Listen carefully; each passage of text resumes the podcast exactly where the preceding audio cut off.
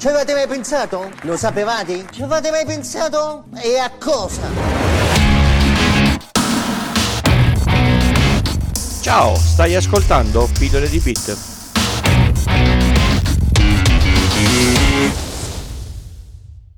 È arrivato l'arrotino.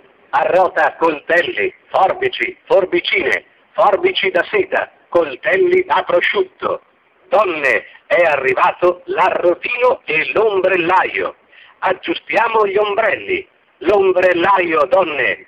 Ripariamo cucine a gas. Abbiamo i pezzi di ricambio per le cucine a gas. Se avete perdite di gas, noi le aggiustiamo. Se la cucina fa fumo, noi togliamo il fumo della vostra cucina a gas. Ciao a tutti e bentornati all'ascolto di Pillole di Bit. Questa è la puntata 113 e io sono come sempre Francesco e non la polizia, visto che è il 113. Oggi niente bit e byte, solo qualcosa di molto fisico e molto ustionante se non si sta attenti.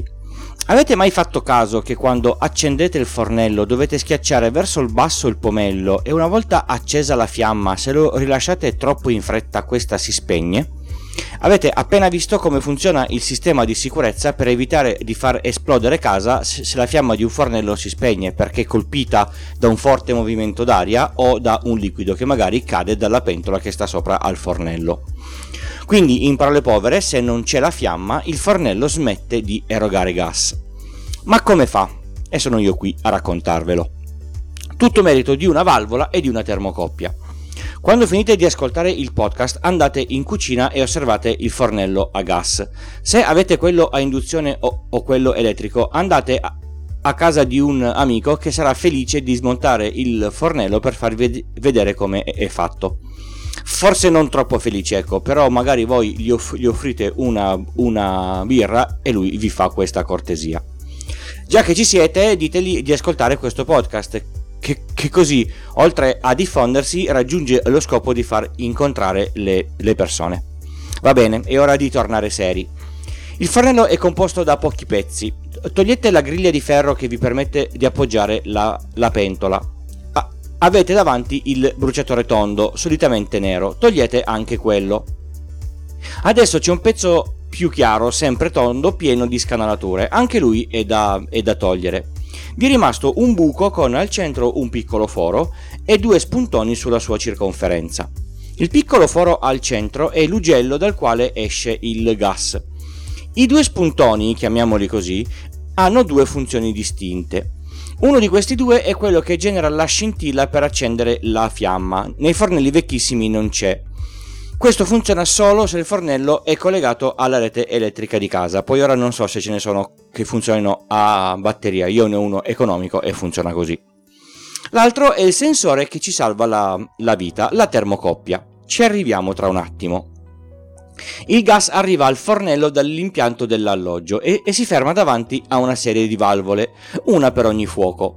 Queste valvole sono collegate ai pomelli che regolano la, la fiamma. Più voglio la fiamma forte, più devo aprire la valvola in modo che possa far passare più gas verso l'ugello. Questa valvola ha due funzioni. La prima è quella di cui vi ho appena parlato, regola quanto gas passa per la regolazione della quantità di fiamma. La seconda invece può aprire o chiudere completamente il passaggio, indipendentemente dalla regolazione di cui prima. Schiacciando il pomello verso il basso si apre questa seconda parte, quindi passa il gas e potete accendere la fiamma. Togliendo la pressione eh, dal pomello, la seconda parte della valvola si, si chiude e il, e il gas si spegne. E quindi come devo fare? Posso mica stare con il pomello schiacciato fino a quando la pasta è cotta? Ecco, magari no. Adesso è il turno della termocoppia.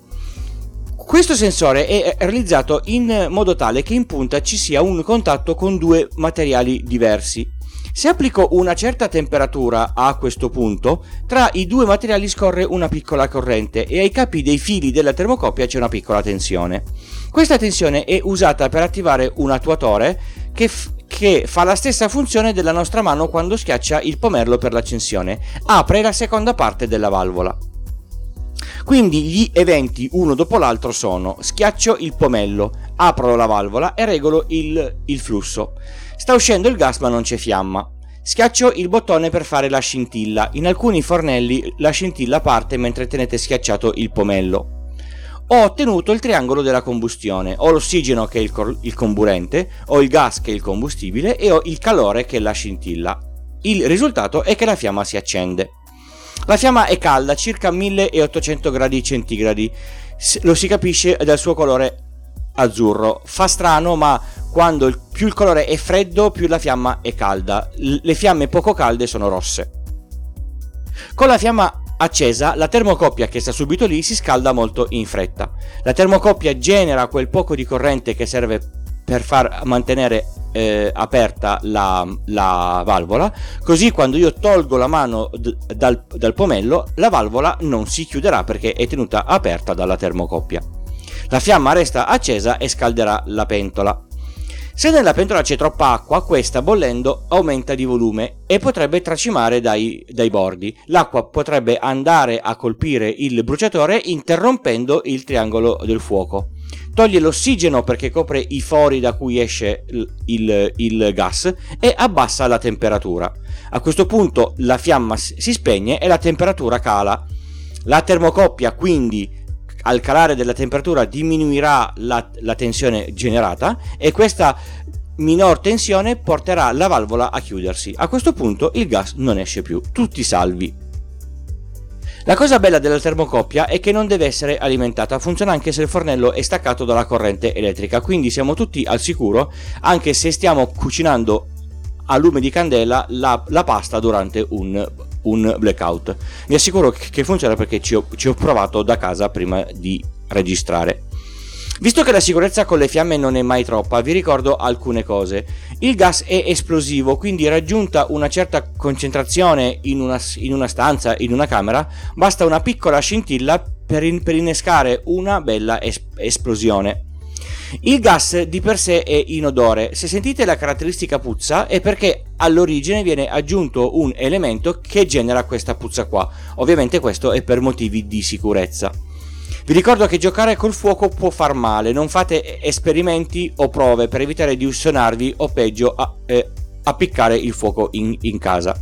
È sempre bene tenere un estintore a polvere in, in, casa. Ed è ancora meglio non cercare mai di spegnere principi di incendio alla cassetta di derivazione elettrica o dal, da una pentola piena d'olio con l'acqua, mai spegnere l'olio con l'olio acceso con l'acqua, fa una fiammata della Madonna e poi è ancora peggio.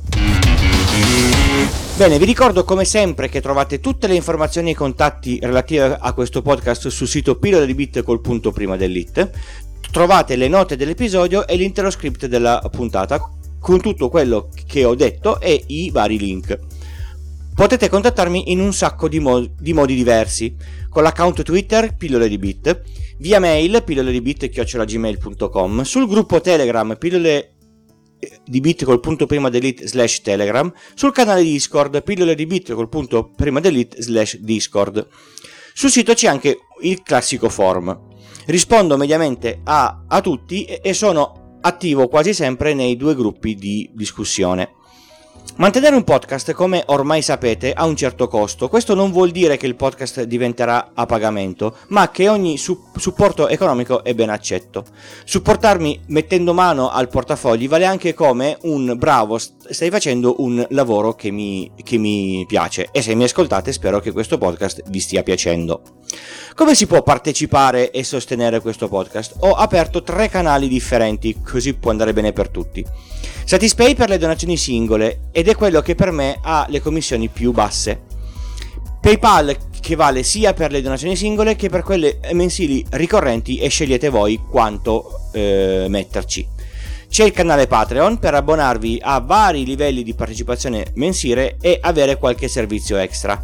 Tutte le indicazioni sono sulla pagina Patreon, non ve le elenco se no dura più la parte dei soldi che la, che la parte di contenuto del podcast. Tutti i link inutili detti qui a, a voce sono sul sito nella colonna laterale destra. Ringrazio tantissimo chi sta partecipando, chi ha già partecipato e chi ha intenzione di partecipare e e concretizzerà questa intenzione. Vi ricordo che ho altri due podcast, uno molto più nerd, G-Cookies, e lo trovate sul sito www.gcookie.es, l'altro non è tecnologico, parla di Torino, la città dove vivo da sempre. Lo trovate sul sito www.iltucci.com slash a Torino tutto attaccato. Visto che, la puntata non ha bit all'interno, ho pensato che potrebbe essere una puntata di pillole di bit completamente bit free.